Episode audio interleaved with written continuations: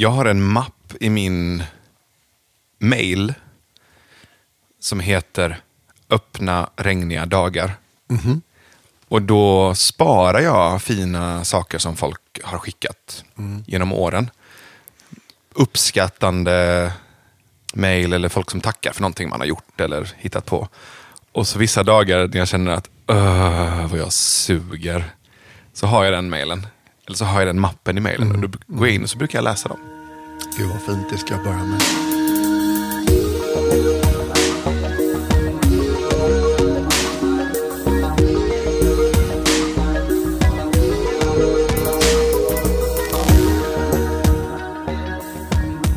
Det är som att människan har en pågående ambivalens inför sin däggdjursnatur. Är du med mig? Vi kan liksom tycka vad vi vill om våra åsikter och vårt utseende och vårt sociala sammanhang, hej och hå.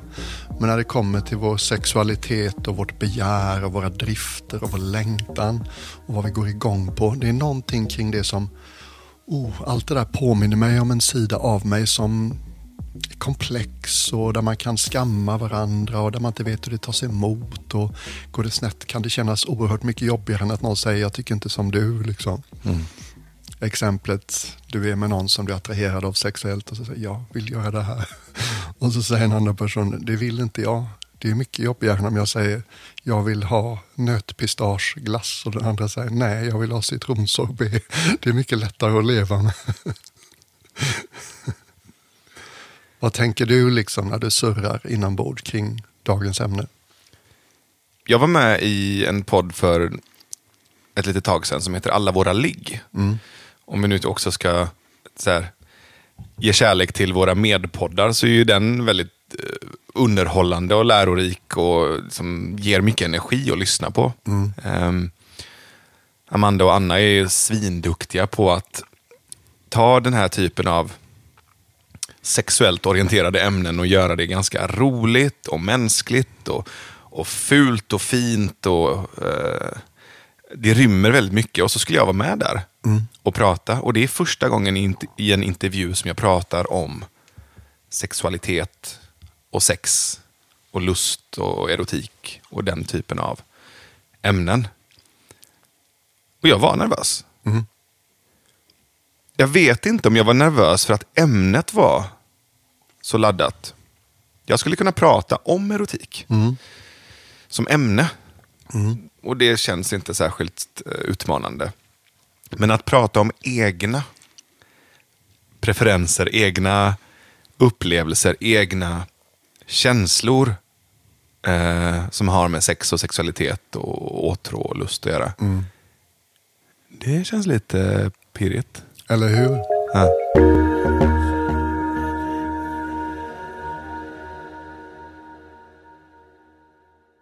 Försök att komma ihåg det tidigaste erotiska minnet i hela ditt liv. Okej.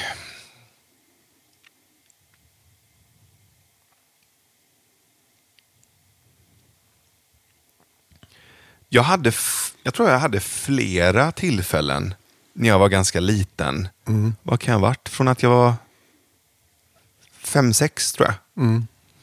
Som jag minns att jag var fascinerad och liksom ville så här se och röra vid andra barns kroppar. Och så här. så det var mycket det att man klädde av sig och tittade på varandras könsorgan och rumpor och tyckte att det var spännande. Jag hade en del sådana upplevelser med andra killar minns jag. Där man liksom så här klädde av sig och rörde vid varandra och utforskade liksom varandras kroppar. Och det fanns någonting, vi visste att det var förbjudet, vi visste att det var fult och fel. Och Jag tror också att det var liksom, det uppstod också med jämnåriga liksom, flickor. Och I den åldern så, det är så svårt att säga om det var sexuellt eller om det var erotiskt. Men jag vet att det var laddat. Ja. Det var laddat, det var pirrigt. Jag minns att vi gick liksom så bakom en kulle så att så här, förskolelärarna inte skulle se oss. Vi visste att det vi gjorde var fel. Och där fanns någonting nyfiket och utforskande och förbjudet och pirrigt. Ehm, Och varför fattade man med en gång att det var förbjudet och farligt? Visst, det, visst var det någonting kring det liksom. Ja. Man var inte bekväm med att visa sig varken för föräldrar eller nödvändigtvis för vänner ens, utan det var liksom lite farligt och laddat. Ja. Och varför är det så? Alltså det enda jag kommer att tänka på är att så fort det kom en sexscen på tv så, så bytte min pappa kanal. Ja visst, det är extra genant att bli påmind om den erotiska dimensionen med sina föräldrar. Jag minns fortfarande när jag hittade kondomer i pappas nattduksbordslåda. Så här, på något sätt, det är ju pucko liksom och, och tro att inte ens föräldrar har sex. Man är ju ett bevis på det själv. Men det var ändå en sån här omtumlande upptäckt. Va? Har mamma och pappa sex? Hur gammal var du då? Kan ha varit nio, tio gissar jag.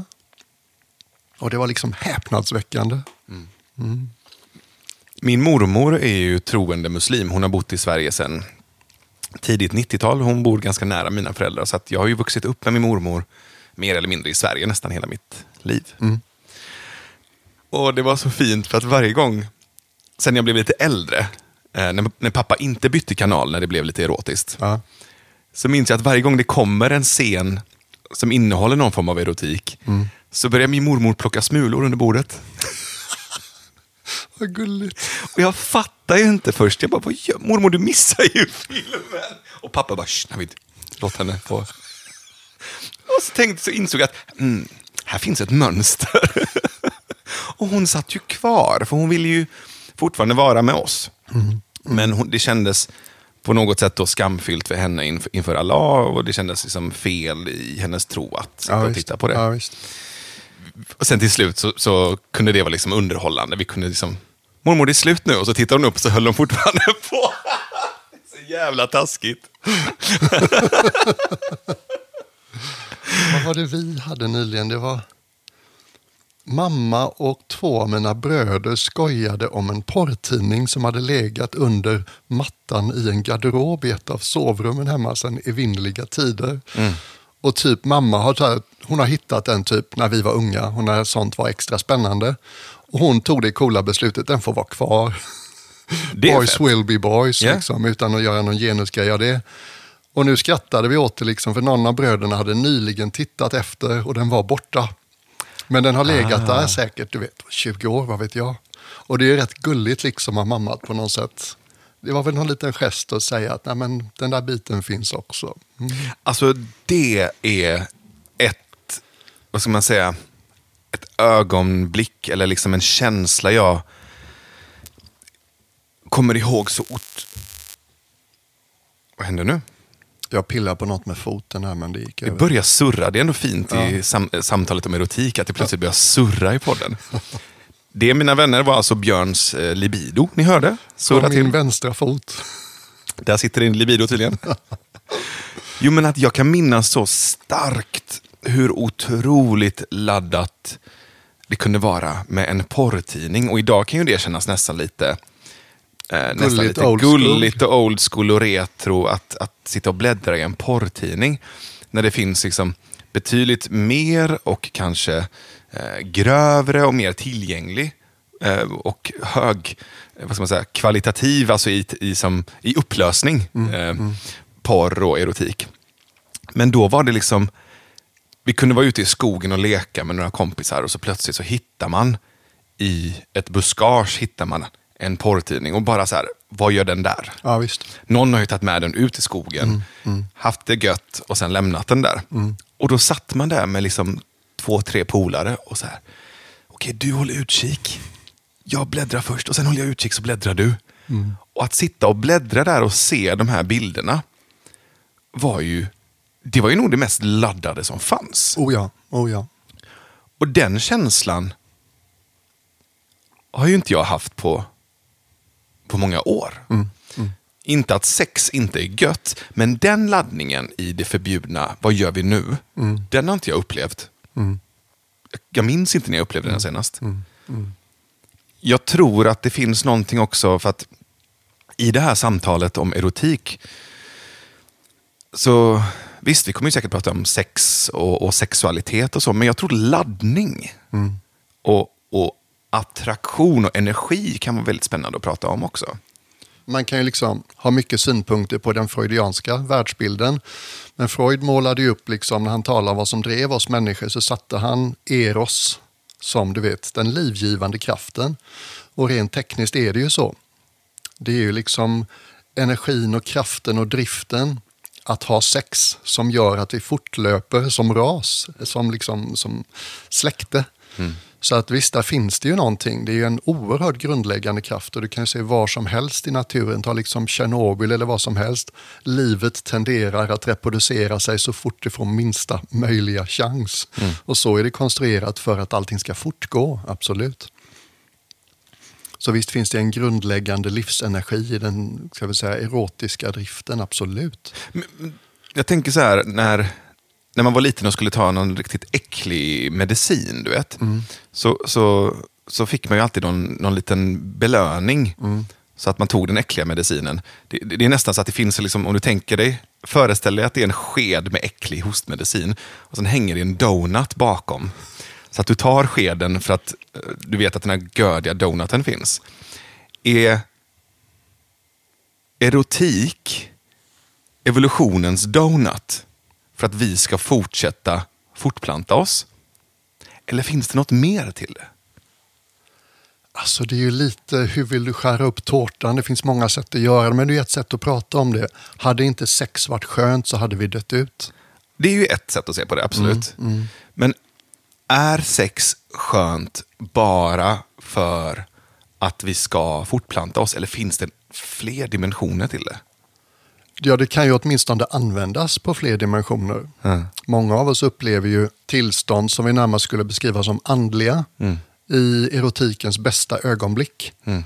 Det är liksom, en del säger vet, två själar, en kropp. Någon annan sa nej, jag tycker faktiskt tvärtom, två kroppar, en själ det finns en slags enhetsupplevelse där man förenas på ett sätt som är ganska unikt. Som många kan tolka då och då som en andlig upplevelse. Är det lite att dö? Att, att slippa vara sig själv, förstår du vad jag menar? Ja, vi uppgår ju i någonting större mm. än oss själva, nämligen en delad upplevelse med en eller vad vet jag, flera andra människor. Mm. Så att absolut. Så lite som att vi kan kanalisera vårt behov av aggressivitet och våld inom tv-spel så kan vi också på något sätt omfamna vår dödslängtan genom att knulla. Ja, det är, du tar det ett par steg längre. Jag får alltid liksom andas lite och grunna när du kommer med de där. Ja, kanske utlösning liksom. Det är någon slags förlösande dödsliknande upplevelse på vissa sätt. Mm. Ska vi slänga in lite kommentarer? Ja, det gör vi. Det känns som att... du, kan, vi inte också, kan vi inte också nämna det? Ja. Att efter 27 inspelade avsnitt så har vi aldrig någonsin fått så lite hjälp och kommentarer av våra lyssnare på Facebook och Insta. Men ska vi säga något om det först innan vi läser kommentarerna? Ja. Vi får ju ofta väldigt mycket respons av er som lyssnar. Mm. Och det här var nog det sämsta jag varit med om. Ja, det var absolut. Jag tror inte för en sekund på att du inte har tankar och känslor, du som lyssnar, om det här ämnet. Det tror ju inte jag på. Jag tror inte att det här ämnet är plötsligt så här, nej men det här är inte intressant. Men är det så enkelt som att folk inte vågar öppet prata om det eller skriva om det som en kommentar? För att jag nämnde ju också i den texten som jag la ut, att det går bra att skicka anonyma liksom, meddelanden. Mm. Och att vi inte behöver nämna folk vid namn, mm. men det kom inte heller in. Nej, men vet du vad? Det skulle förmodligen vara som att vi hade etablerat en mekanism som gjorde att man kunde vara anonym även inför dig och mig. Då hade vi fått mycket mer, förstår du? De är ju inte anonyma gentemot dig och mig, de som skickar, för vi ser vem som har skickat mejlet eller Facebook. Och det är ju det som är så laddat, liksom. där förstår man. För jag gissar att för i stort sett alla människor är erotik och sexualitet ett stort och viktigt ämne som de lever med. Mm. Men att prata fritt om det med andra är av någon anledning oerhört mycket mer laddat än att tala om nästan alla andra ämnen. Men varför? Ja, det var det vi var inne på lite i början. Alltså dels, jag har ingen aning, men när man tänker väldigt mycket bekymmer uppstår ju som en följd av vår sexualitet. Är du med mig? Det finns så himla mycket saker som går snett. Folk behandlar varandra illa, folk Mm. utnyttjas, eh, maktmissbruk, Mm. otrohet, eh, skam, skuldbeläggande. Det finns ju tusen sätt på vilka sex, sexualitet går snett. Ja, men för att inte nämna jag menar, det som har hänt på sistone med metoo och sexuellt ofredande och våldtäkter och människor som Ja. går över gränser och människor som kan ha svårt att ibland sätta upp gränser för sig själva och självvärde. Det finns ju massa saker som spelar Ja, in. visst, visst. Ehm, vi slänger in lite lyssnarkommentarer också. Första kommentaren skriver så här. Haha, hur är man anonym på Facebook? jag fick slå upp ordet erotik på Google, minns inte ens. Då insåg jag vad singellivet gör. Själen har dött. Jag ser fram emot programmet. Nästa kommentar. Älskar bilden. Eh, Det är väl någon bild som någon av oss har lagt upp. Misstänker att det är din. Erotik är något fint som sker i samförstånd mellan två människor på samma våglängd. Jag ser erotik som en skapande kraft. Inte något att förknippa med porr. Blev extra glad när jag såg att det nu finns en erotisk podd. Erotikpodden ser fram emot ert avsnitt. Hon som har den, jag tror hon heter Hanna. Aha. Hon, eh, hon hörde av sig, eh, jag tror det var igår eller i förrgår med ett mejl. Vad kul. Ja, så hon ser fram emot att höra. Så hej Hanna om du lyssnar. Eh, ska bli kul att höra hennes podd också. Ja, verkligen. Tredje kommentaren. Äntligen pratar ni om erotik. Vad jag har väntat. Fjärde kommentaren. Erotiska möten är möjligheten att två blir en, blir tre. Och sen en kommentar till som säger. Erotiken är hela skapelsens mest fundamentala kraft. För mig, att bejaka det där är det mest andliga vi kan göra. Ja, så inte helt tomt på känslor och kraft. Oh nej, att folk inte har bidragit beror inte på att det är tomt på känslor och kraft, tvärtom.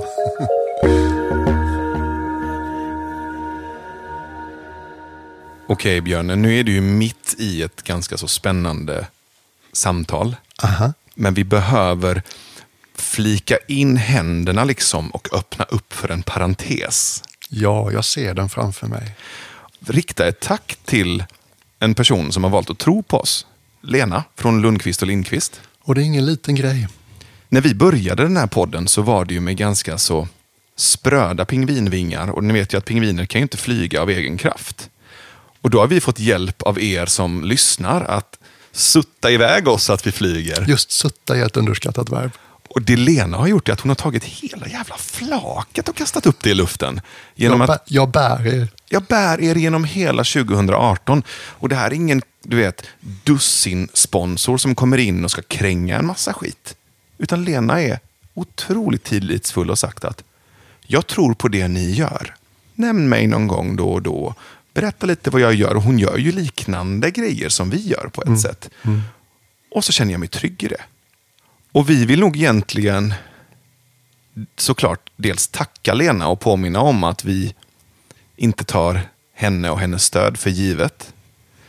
Men också påminna er nypoddare där ute om hur häftigt det är när någon kliver in på det sättet och tror på det. någon tror på en, ja. De finns där. När någon ger utan att ställa så mycket krav tillbaka. Strax så minskar och krymper parentesen. Men tacksamheten, Lingers on. tack Lena. Stort, stort tack Lena. Du är grym.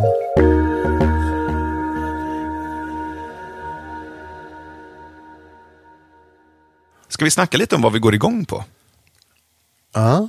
Sa han tveksamt. Ja. Jag kan börja. ja. Och det kanske låter banalt, men just bara rakt upp och ner nakna kroppar tycker jag är ganska meh. Och även rätt mycket av den mycket av den porren som erbjuds tycker jag också är ganska meh. När det är liksom kött som köttar kött. Det du låter med? som en slakteributik. Ja, men det kan kännas lite sådär splaff, splaff, pluff, pluff, klart, hej, squirt. När det inte finns laddning, när det inte finns pirr, så finns det inte så mycket mer. I alla fall som vuxen. Och, och, som barn så var ju laddningen i att det var nytt. Och kroppar och kött Och även sex är inte så nytt längre. Men laddning och erotik och så här antydningar och små, små, små detaljer och uppbyggnad och nästan dramaturgi. Där finns en enorm laddning. Och det outtalade, det osagda, det som inte kanske ens händer. Att flörta, till exempel, skulle jag säga är otroligt erotiskt laddat. Det är nästan som att det dör lite när det blir något av det. När det blir köttigt av det. Men spelet, leken, dansen, laddningen, uppbyggnaden. Vad tänker du när du hör mig säga det? Ja, du är så vältalig. Allt det där känner jag igen mig väldigt väl. Jag tänker lite så här distinktion mellan porr och erotik. Och Porr som det har blivit, det är väldigt mycket så här penetration. Liksom. Någonting går in i ett hål. Det är det du kallar kött mot kött. Liksom. Men jag tänker att, vad ska vi säga, att det är en process. Det är, väldigt, liksom, det är någonting som händer över tid. Det är centralt. Det finns någonting i det dröjande. Du vet, blicken där man vilar i varandra lite för länge. Det finns ofta en förhöjd osäkerhet. Det är någonting väldigt erotiskt i osäkerheten. Vi blir nakna i det intima. Jag vet inte riktigt vad jag ska göra nu, förstår du? Så att för mig är det ofta erotisk laddning har en, eh, det, jag det med förhöjd osäkerhet.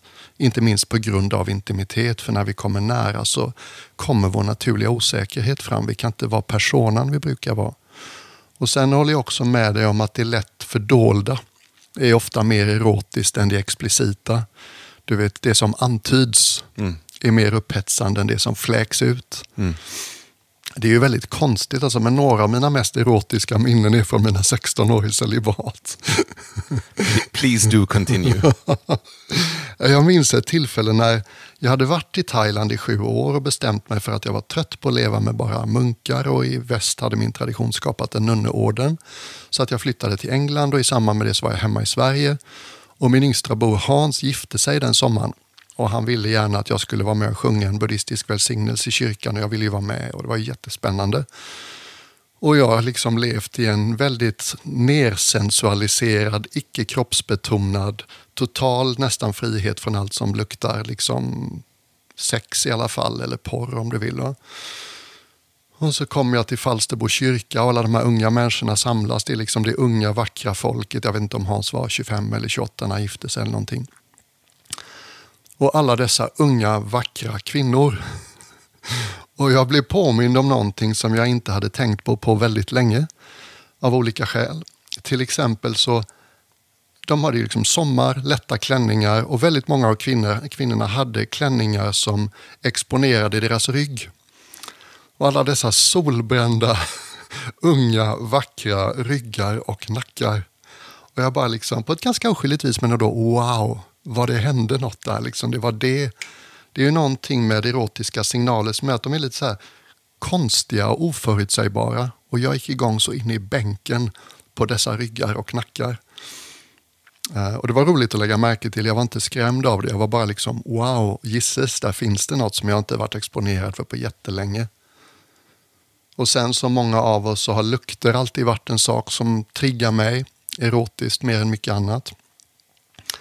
Jag minns ett tillfälle fjärde året som munk. Då bodde jag i Thail eller i, utanför Bangkok, nära flygplatsen i ett ganska stökigt litet kloster.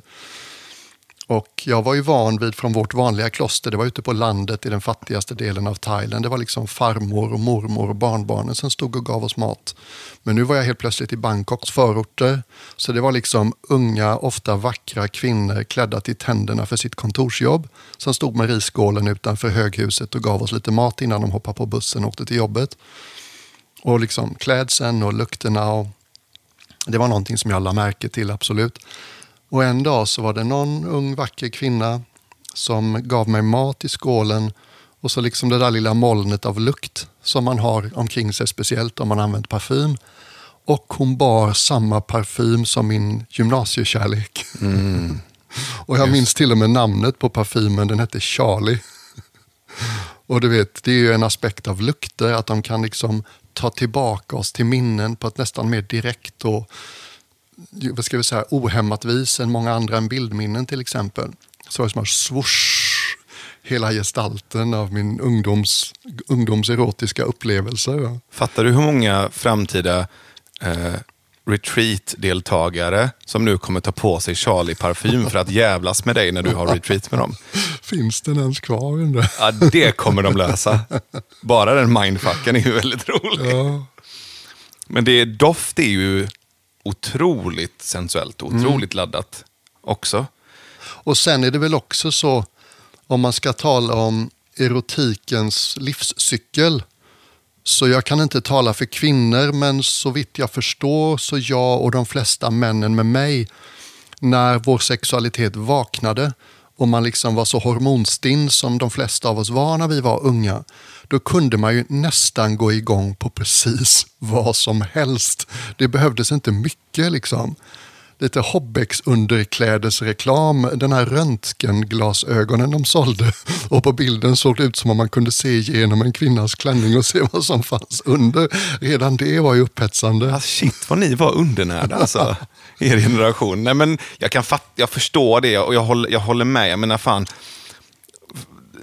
det var samma sak när jag var yngre. Jag, menar, jag kunde, jag kunde, liksom jag kunde gå igång på så här, musikvideos och sitta och liksom så här, trigga igång mig själv på, du vet, vissa så här George Michael-videos som var väldigt så sexuellt anspelande. Och det var ju för att det var lätt att tillgå på något sätt. Och även så här underklädeskataloger. Det är väl liksom någon slags klassisk så här. Och, och idag så är ju utbudet bara massivt. Det finns ju liksom allt. Det är ju inte roligt längre. Nej, men på ett, sätt så blir, nej, på ett sätt så blir det kanske en overload. Men jag skulle vilja koppla tillbaka till det här med att det inte behövs särskilt mycket. I en av mina relationer, så, med den partnern jag hade då, vi var iväg eh, och reste tillsammans, så var, låg vi på en strand. Jag låg och läste en eh, bok som heter How to make love like a pornstar. Som eh, Neil Strauss har skrivit om porrskådisen Jenna Jameson.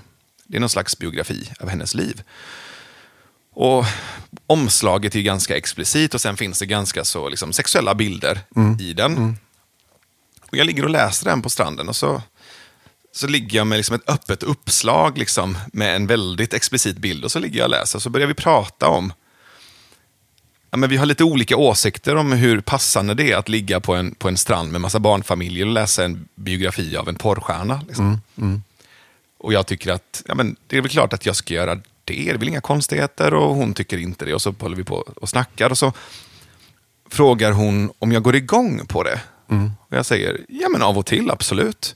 Och så börjar vi prata om just det här med att gå igång och, och inte bara bli kåt, men att triggas igång sexuellt. Vad är det för skillnad på att bli kåt och triggas igång sexuellt? Man behöver inte bli råkåt bara för att Nej. man känner lite pirr. Liksom. Under det samtalet så, så råkar jag säga någonting i stil med, jag får väl en fantasi om typ varje kvinna jag ser. Jag får väl någon slags sensuell eller sexuell fantasi som flashar förbi eller dröjer sig kvar lite längre om mer eller mindre varje kvinna jag ser. Och hon blir väldigt upprörd över det. Och Sen pratar vi om det och så säger jag, men vadå, gör inte du det? Eller känner inte du det? Och hon håller inte med. Och så fram och tillbaka och så pratar vi om, är det, så här, är det manligt, kvinnligt? Och så kommer vi in på den diskussionen och det blir ganska hetsigt. Eh, Och sen så när jag kommer tillbaka till Sverige så sitter jag med mina eh, killkompisar och så berättar jag den här historien. Och säger att jag sa till min dåvarande flickvän att jag menar, jag tror att det är ganska vanligt, och jag kan bara tala utifrån liksom, perspektivet som kille eller som man, att det flashar förbi en sexuell eller sensuell fantasi om nästan varje kvinna jag ser på stan. Så berättar jag det för de här grabbarna, att jag har talat om det här för min flickvän och de är så här, det där säger man inte. Va? Nej men du kan ju inte, du kan inte avslöja det där. Du får absolut inte säga det till våra flickvänner att vi tycker så. Men känner ni igen det? Ja för fan. Men du får aldrig nämna det. Ah. Och den har hängt med mig. Nu var ju det några år sedan. Liksom. Men jag står fortfarande fast vid det. Och jag känner fortfarande det. Att? Att det flashar förbi ganska ofta på en dag väldigt mycket sexuella fantasier. Och det känns konstigt att behöva stå till svars för det. Eller på något sätt försvara sig för vad du fantiserar om. Jag agerar inte på det. Men det är klart att det poppar upp. Och så hörde jag på radion bara häromdagen, i, jag tror det var relationsradion i P3, det var en tjej som hade skickat in ett, ett brev om att min pojkvän drömmer om att han är otrogen med diverse kvinnor. Min bästis, min syster och folk i min närhet. Och jag är skitförbannad på honom. Jag är så här, jaha? Är du arg på honom för att han fantiserar? Jag fattar att otrohet genomförd i handling, är en sak. Men att han fantiserar, det är väl ändå inte ett medvetet val? Och sen berättar han ju det för dig. Vilket känns som en indikation på en ganska trygg relation. Att jag kan berätta för dig. Det tyckte inte hon. Hon var ju skitförbannad på honom och tyckte att han skulle ge fan i att drömma. Jag det. kan också tycka att det är skillnad på en vaken fantasi och en dröm. För att det är trots allt mer av ett medvetet val när du är vaken. Medan om vi ska belastas med vad vi drömmer, det blir ju asjobbigt. Säg mer, berätta hur det är ett medvetet val om vad jag fantiserar om. Jag tänker att vad vi drömmer om känns som att det är väldigt orimligt att klandra oss för. Det är ju inte någonting vi medvetet bestämmer att vi gör. Men hur långt vill låta dina dagliga liksom, vakna sexuella fantasier gå, det har vi väl ändå lite att säga till om, tänker jag. Om du spenderar hela tiden hos frisören med att fundera på hur han eller hon skulle vara som sexuell partner, så känns det ju mindre lojalt mot din partner än om den första impulsen och bilden flashar förbi och sen så liksom släpper du det för det känns, ja, du väljer att släppa det. Jag håller inte alls med. Nej. Jag håller inte med om att det är lojalt. Jag skulle nästan säga att jag tycker det är tvärtom. Att tillåta varandra i en relation att fantisera rikligt och mycket och intensivt om andra, tror jag är ett slags utlopp. Okej, ja. Att det kan nästan vara sunt än att försöka trycka ner det och hindra varandra från det. Jag uppmuntrar nog min partner att fantisera om andra och känner att det finns en, i alla fall mellan oss, en lekfullhet i det. Eh, det, det känns till och med så här äggande och, och lekfullt och vi pratar öppet om det. ja. Men det, det är ju jätteolika från, Ja. från relation till relation såklart. Men jag har fortfarande svårt att se... Jag kan förstå ilskan, men jag tycker att, jag tycker att den är orimlig. ja. Mm. Jag kan också känna, jag känner mig lite gammal och trött. Lite så här. Jag kan komma ihåg en tid då det var front of mind, top of mind väldigt mycket. Du vet ungdomen, säg mellan 15 och 25 eller någonting. Där jag kan känna igen beskrivningen att det många gånger under en dag gick liksom sexuella bilder eller fantasier igenom mig. Jag kan på sätt och vis tycka det är lite skönt som det är nu. Nu krävs det rätt mycket för att den sexuella nerven ska vakna till. Och jag kan gilla det lite. Och även det här jag kommer ihåg när jag var ung.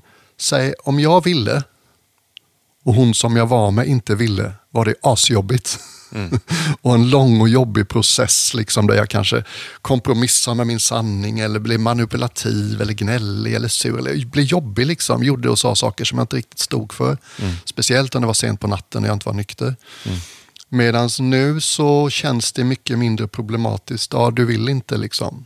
Det är ingen, det är ingen big deal längre.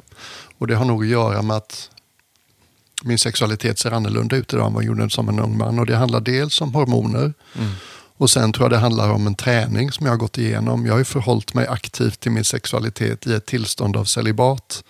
Vilket menar inte bara icke penetrativ sex utan inte onani och inte medvetna försök till utlösning på något sätt.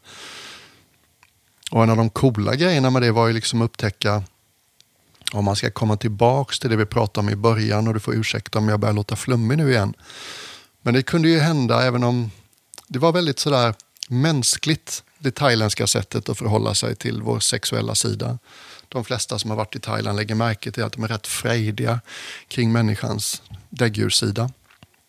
Och skuld och skam verkar vara mycket mindre del av kulturen. Så att det var liksom helt okej att prata om det. Thailändska munkar hade lätt för att prata om det. Och i vår tradition var det också så att det inte är okej att onanera, så gjorde man det. Så när fullmånen eller nymånen kom så blev det liksom någonting som han lite motvilligt säkert, men ändå var tvungen att lägga det kortet på bordet för de andra i gemenskapen. Vadå, runkar du med när det är fullmåne? Nej, men fullmåne och nymåne varannan vecka då så har vi små ceremonier där man liksom biktar sig kan du säga. Aha, okay. ja, och det var en av de sakerna som var tvungen att lägga korten på bordet för hela gänget. Var det en av de vanligaste bikterna? Nej, nej, man undvek det för det var, liksom, det var genant sådär, var det väldigt tydligt. Det var en del av det man skulle inte göra. Mm. Och jag vill att du som hör det här, som har synpunkter på huruvida det är friskt och nyttigt och bra andligt och onanera eller inte. Så att det är inte, jag, jag säger inte att det här är rätt, men mm. så var kontraktet i mm. den livsstilen som jag valde i 16 år. Känner du att du har, kan du i efterhand känna att du har tryckt ner din sexualitet? Jag kan tänka mig att många människor som lever i religiösa sammanhang med celibat trycker ner sin sexualitet. Mer och mer så, ju mer cerebral, intellektuell, idealiserad deras andlighet är. Men jag tyckte inte att andligheten som jag levde i Thailand var speciellt cerebral eller intellektuell, den var väldigt kroppslig. Buddhistisk meditation handlar åtta gånger av tio om att befinna sig i sin egen kropp. Mm. Så att jag tyckte det kan låta lite brett och jag kanske har sagt det förut, men jag tyckte jag blev en mycket, mycket mera påkopplad och närvarande sexuell partner av mina 16 år som buddhistmunk. Mm. Därför att jag lärde känna min egen kropp. Mm. Jag fick en förfinad känsla för liksom, hur känns det i min kropp? Vad tycks den andra ge från sig från signaler? Uh, och det märkte jag från dag ett, liksom, från första tillfället efter munkåren. Oj då, här har hänt något. Jag är liksom, I'm switched on. Jag har en lyhördhet som jag inte hade innan. Mm. Och så fanns det ju då munkar och nunnor också säkert som klättrade på väggarna av celibatets begränsningar. Mm. Och min sexualitet var liksom lite mer kompromissvillig så den var inte så livlig eller vital eller vad du vill. Va? Men jag kommer ihåg tillfällen när det hände att den liksom vaknade till liv och jag var väldigt noga med att inte skamma mig själv eller känna mig dålig. Mm. Jag kommer ihåg tillfällen när jag liksom satt i meditation och så vaknade till där nere. Mm. Och så hade jag nyligen stött på idén om att det finns bara en energi och beroende på vad du möter den så tolkar du den som en viss typ av energi. Så att jag lät det liksom gå igång där nere och sen på något sätt lyfte jag det och mötte det i bröstet istället. Och då upplevde samma energi uttryckt genom känslocentra istället för erotiskt sexuellt centra. Upplevde det som någon slags, någonting väldigt kärleksfullt, inkluderande och varmt.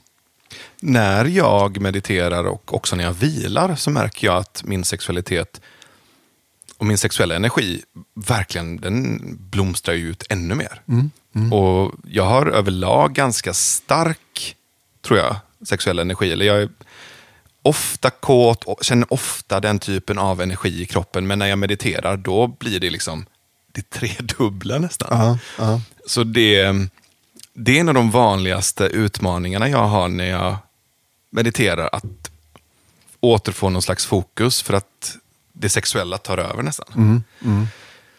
Är det inte också så att liksom vi stimulerar ju oss själva sexuellt väldigt mycket genom fantasierna vi vidmakthåller i det mentala. Mm. Och när man är på typ retreat och sånt så händer det inte så mycket. Så ett sätt att underhålla sig själv är ju just att låta fantasierna löpa. Just det att du inte får också. Eller den här känslan av Fast att du det får man väl i och för sig? Va? Jo, men känslan av att det inte är rätt plats för ja, ja, att det blir lite förbjudet och därför blir det roligare att bejaka det. Ja, visst, nej, men det kan jag förstå. Absolut. Och där kommer ju laddningen igen i fråga. Men lågmäld erotik då? Som inte är så sprakande ja, och laddad. Ja, jag kan förknippa det liksom med medelålders erotik lite mer. Det är inte så bråttom. Det behöver inte gå hela vägen. Mm. Det kan få upphöra innan det är färdigt. Det kan finnas lite mer prestigelöst, lekfullt element i det. Mm. Det kan jag liksom märka, sådana saker som att dra ut på det till exempel, tycker jag det finns väldigt mycket att säga för. Mm. Och en del av tantra-traditionen tror jag just att lära sig och liksom inte låta det ta slut för fort. Mm. Eller det. kanske till och med ha liksom väldigt laddade, intensiva, erotiska upplevelser som inte går hela vägen. Till utlösning? Mm. Mm. Eller till orgasm? Ja. En sak som, som, som slår mig. Jag är i Amsterdam ganska ofta. Det är en stad som jag tycker väldigt mycket om. Mm. Ofta när jag är där, och speciellt när jag varit där med min partner, så har vi funderat på och pratat mycket om just det här med i vissa sexshops och vissa sexbutiker, och det har jag sett i andra delar av världen också, så finns det ett skikt av humor och buskis över erotik och porr. Som jag har väldigt svårt för. Ja, men lustigt, för det har jag också. Där jag, det är ofta att det hänger liksom strap-ons och dildos och, och liksom harnessar och andra sexredskap och porrfilmer bredvid så här pruttkuddar och skämtartiklar. Och, det, och så finns det, och jag minns också från när jag var kanske tonåring att det fanns en nästan som en genre, typ dansk gladporr. Kommer du Man ihåg det? utan trosor i Tyrolen-kategorin. Men nästan det här, hoppsan då! Ramla och slå sig buskisporr, liksom. Du vet, nästan lite så här papphammar. Och det fanns, vad hette de här? Filmerna var döpta efter olika stjärntecken. Typ, Ja, ja, i Lejonets tecken. I Lejonets tecken, i Oxens tecken. Ja, ja visst. Ja, visst. det var liksom, Ole någonting hette han som gjorde dem, det känner jag igen. Ja. vad är grejen med det? Jag kan tycka att det finns nästan ett motsatsförhållande mellan humor och erotik. Jag tycker själva det, är slags, det finns ett allvar i innerlighet. Och närheten går lite förlorad för att humor är alltid ett sätt att distansera sig. Jag tänker att det kan ha att göra med att sex och sexualitet och erotik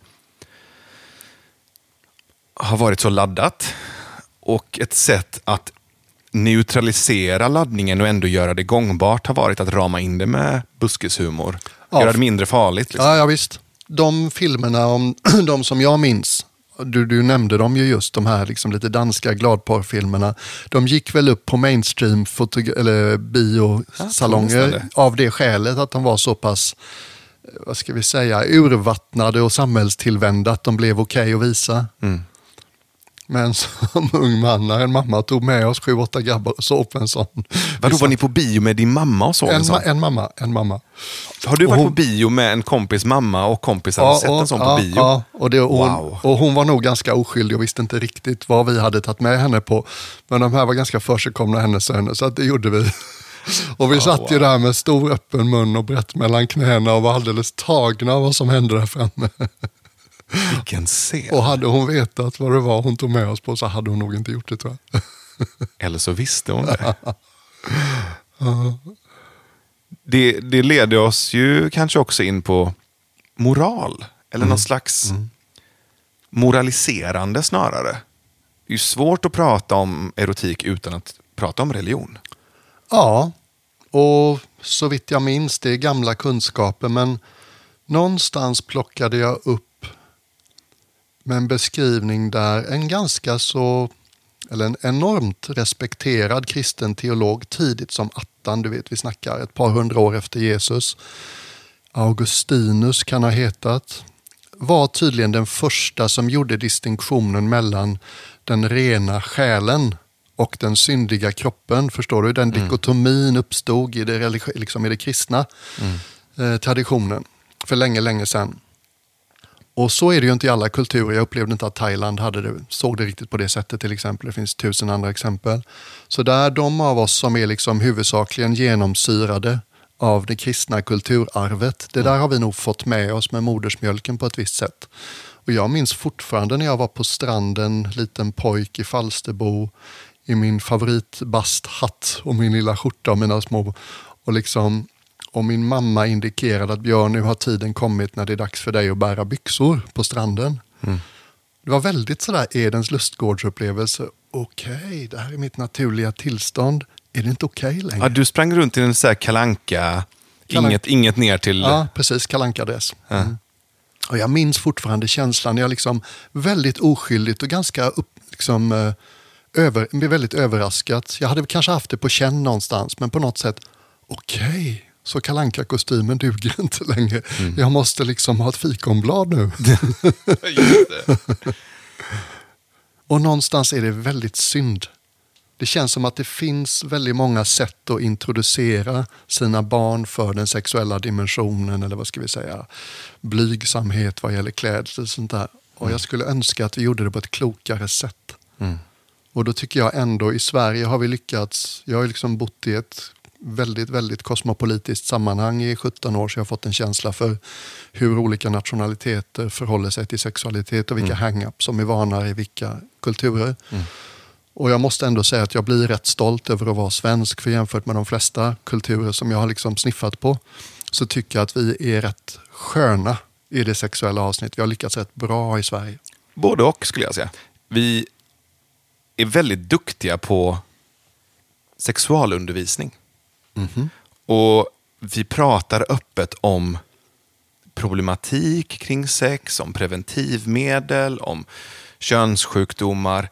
Jag upplever trots det, vilket jag inte riktigt får ihop, att det finns i Sverige fortfarande en viss präktighet kring sex. Mm. En viss prydhet och utan att jämföra med andra mm. länder så tänker jag att i ett land som pratar så öppet om sexualundervisning, och preventivmedel och könssjukdomar och liksom problematiken kring sex så um, det har ändå tagit ganska, det går ändå ganska långsamt. Jag minns att när jag jobbade på P3 för kanske tio år sedan blir det nu mer, tolv år sedan. Mm. Så skulle jag och en kompis göra ett specialprogram om porr. Mm. Det var inte helt okej. Okay. Mm. Och det fanns otroligt mycket åsikter om om det programmet skulle sändas eller inte. Mm. Det finns jättemycket att säga om porrbranschen. Det finns jättemycket kritik som jag håller med om kring porrbranschen. Syftet med vårt avsnitt om porr var ju att hitta bra porr. Mm. Men det var också väldigt Eh, det bemöttes med mycket skeptism. Mm. Mm. Nu finns det en massa eh, bra porr och liksom sexualprogram på, på både P3 och andra, andra kanaler som är mm. mycket mer liksom open-minded. Men jag...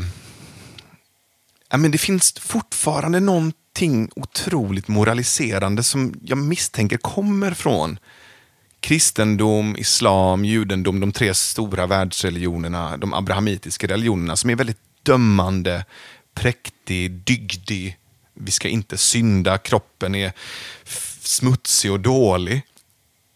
Jag kan inte komma på ett enda exempel där några av de här tre stora världsreligionerna promotar erotik eller sexualitet. Nej. Främjar det. det är, jag, jag, har inte sett en enda judisk porrbutik liksom. någonsin. Och så jämför det med till exempel Kama Sutra. Ja ett mångtusenårigt dokument som i stor anatomisk detalj eh, illustrerar mm. en massa möjliga samlagspositioner. Mm. Och förstås knyter det till sexualitet. Indien är ju väldigt icke-dualistiskt, där de indiska religionerna. Mm. De har ju mycket mindre tendens att dela upp saker i bra och dåligt och rätt och fel.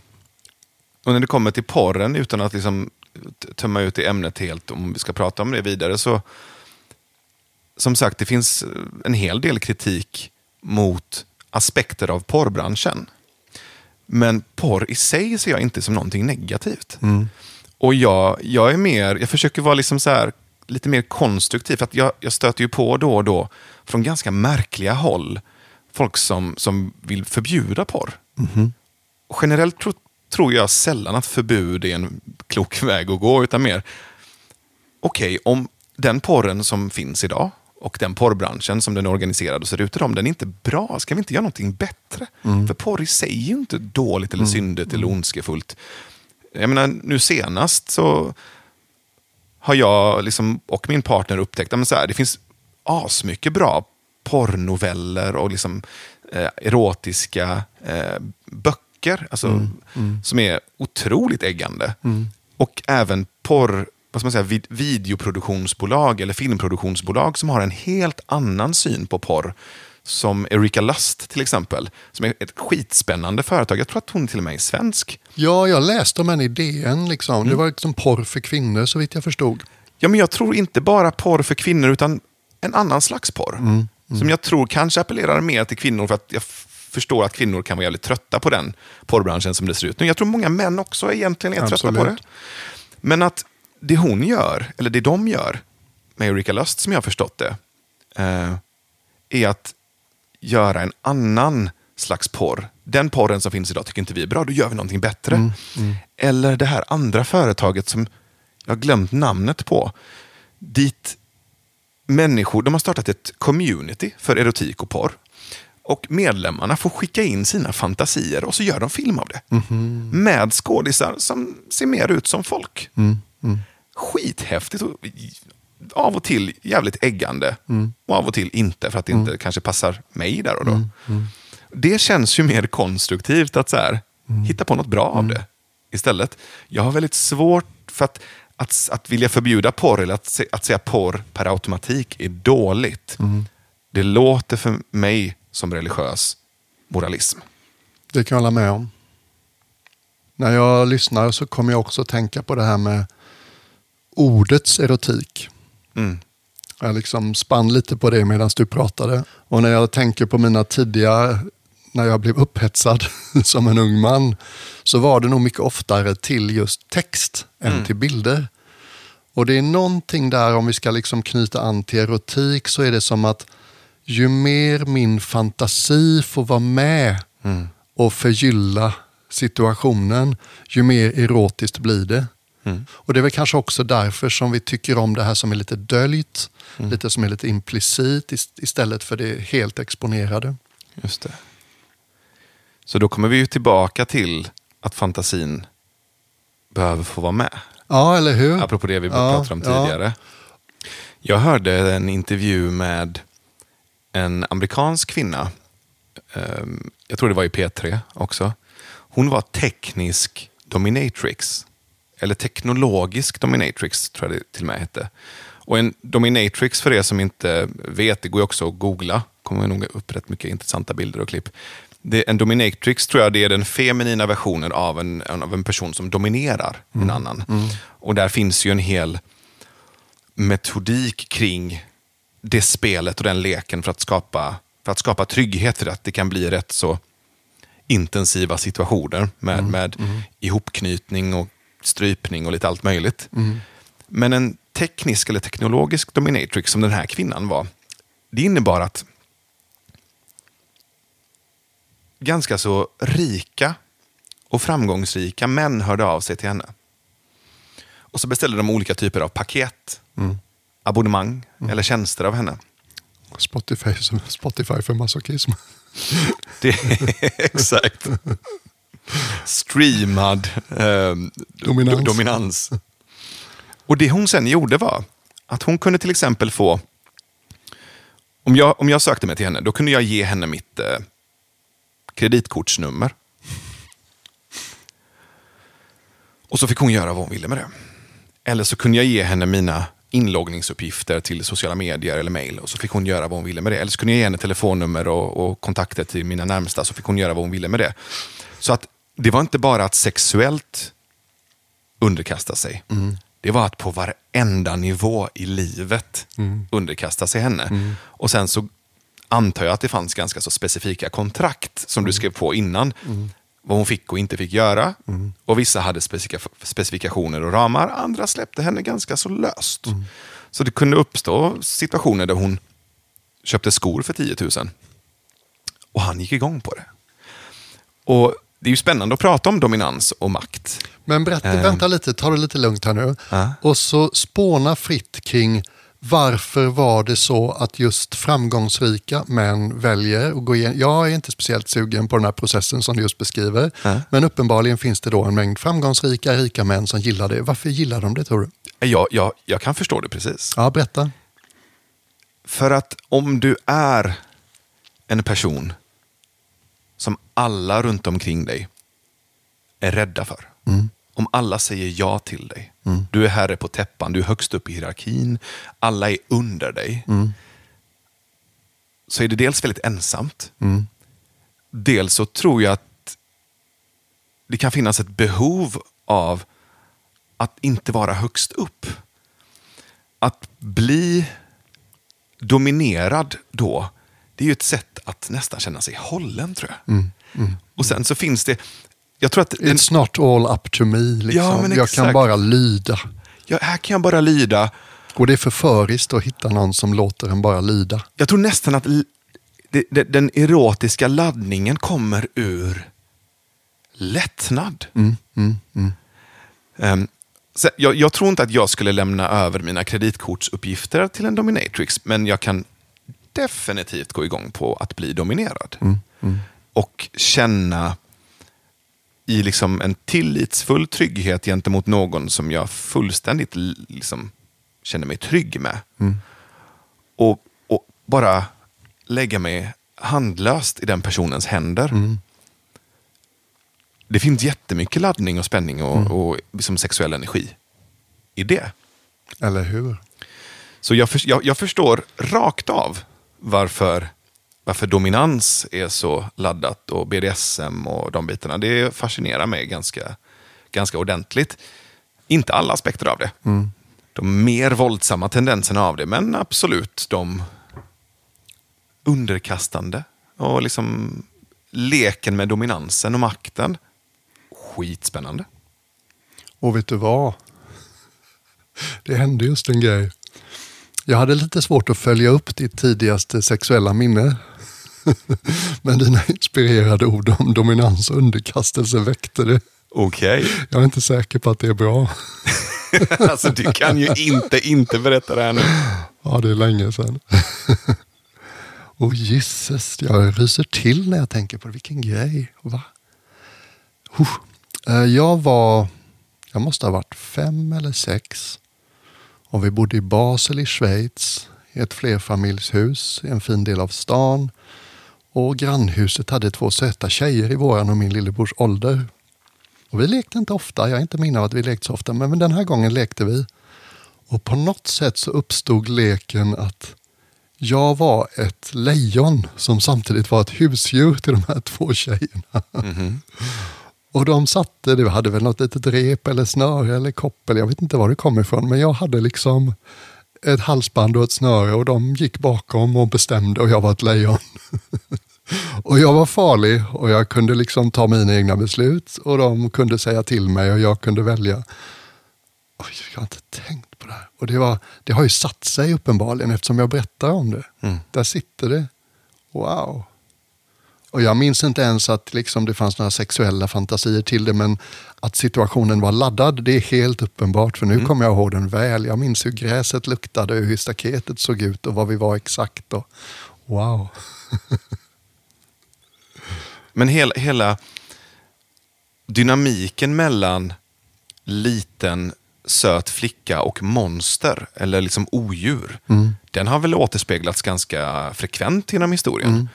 Eh, inte bara utifrån att det stora odjuret dominerar flickan eller kvinnan, utan också att kvinnan på något sätt lyckas, eller flickan lyckas tämja eller kontrollera odjuret.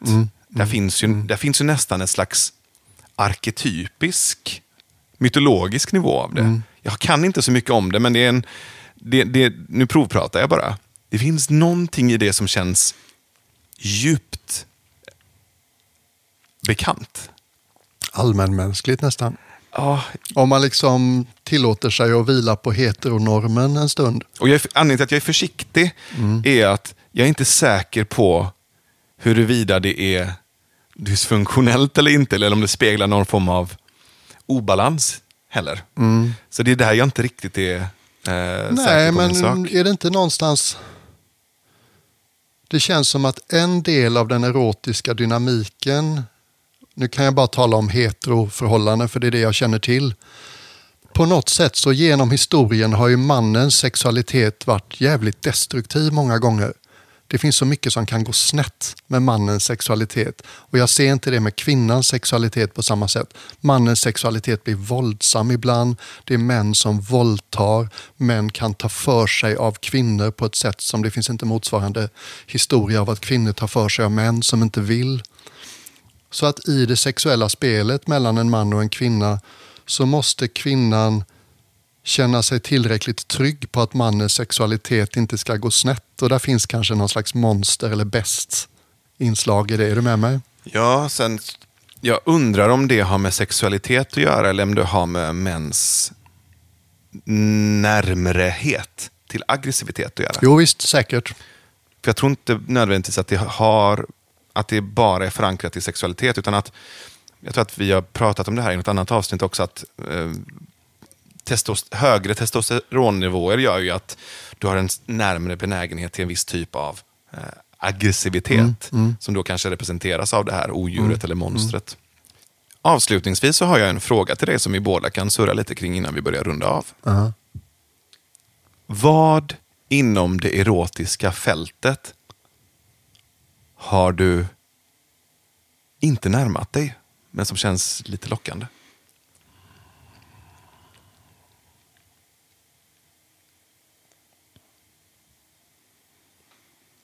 Jag tror att jag är på väg åt ett håll där så att säga, en mer medveten och nästan smått andlig eh, träning i åter, att återhålla mm. utlösning.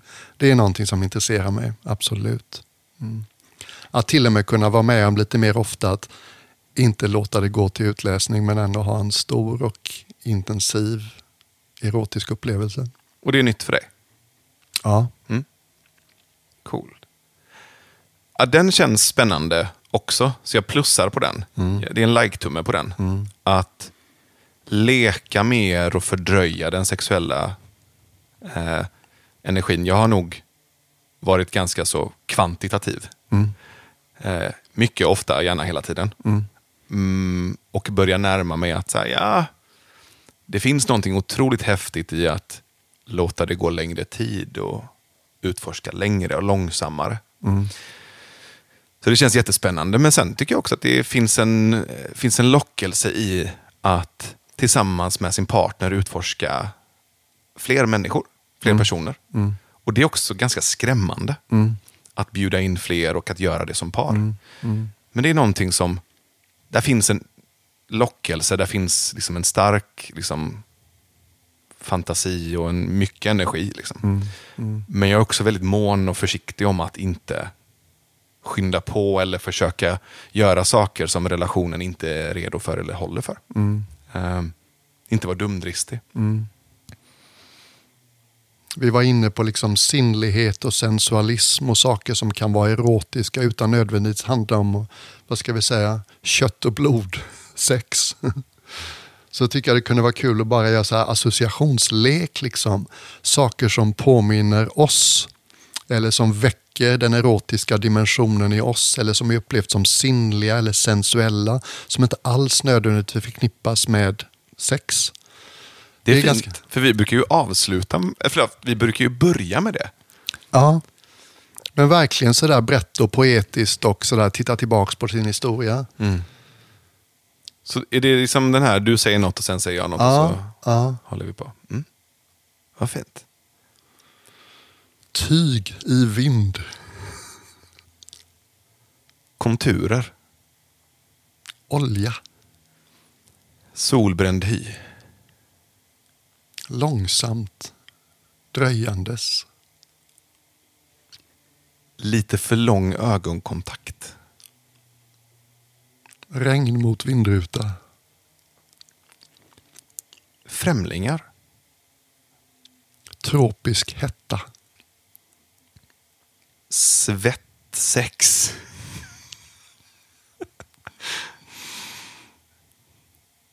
Kladdig frukt.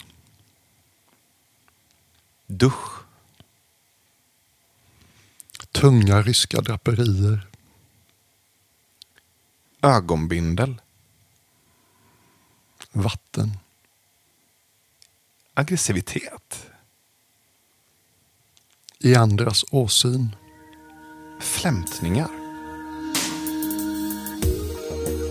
Och poddlivet för de här två pingvinerna hade ju varit så mycket tråkigare och ensammare och kämpigare om det inte vore för dig som lyssnar och dig som swishar in små och stora bidrag som gör att vi slipper de här trökiga reklamavbrotten som är fullständigt osensuella och ingen fingertoppskänsla whatsoever. Så tack du som swishar på swishnummer 123 35 28 155 och du heter till exempel Karina Gustavsson du heter också Elisabeth Johansson, Jörgen Källgren, Håkan Alexandersson, Bodil Jansson, Elin Karlsson, Lena Ahlgren och många, många andra som har swishat in små eller stora summor på swishnummer 123 3528 155. Tack, tack, tack, tack, tack, hörni. Vi har också våra fantastiska pingvinvänner som går in på www.patreon.com björn och Navid och blir månatliga givare. Och eh, tre personer som har börjat göra det, eh, som vi är väldigt tacksamma för, det är Jenny Buttner, Johan Sedén och David Stålberg. Tack snälla för att ni litar så mycket på att vi ska leverera poddkvalitet, att ni ger oss pengar månatligen. Det är en sann ynnest. Tack snälla. Vi hade ju inte heller varit någonting på vårt isflak om det inte vår, vore för våra eh, pingvinkollegor i poddredaktionen. Mm. Vi har eh, Björn här framför mig. Mm. Det hade varit så himla tråkigt att podda utan dig Björn. En pingvin är ingen pingvin. Jag heter Navid och vi har också Susan som är vår fantastiska producent. Timmy som klipper och klistrar och redigerar våra poddavsnitt. Jonas som gör den fantastiska grafiken. Vi har också Niklas som gör research. Victoria som tar många av våra fina foton.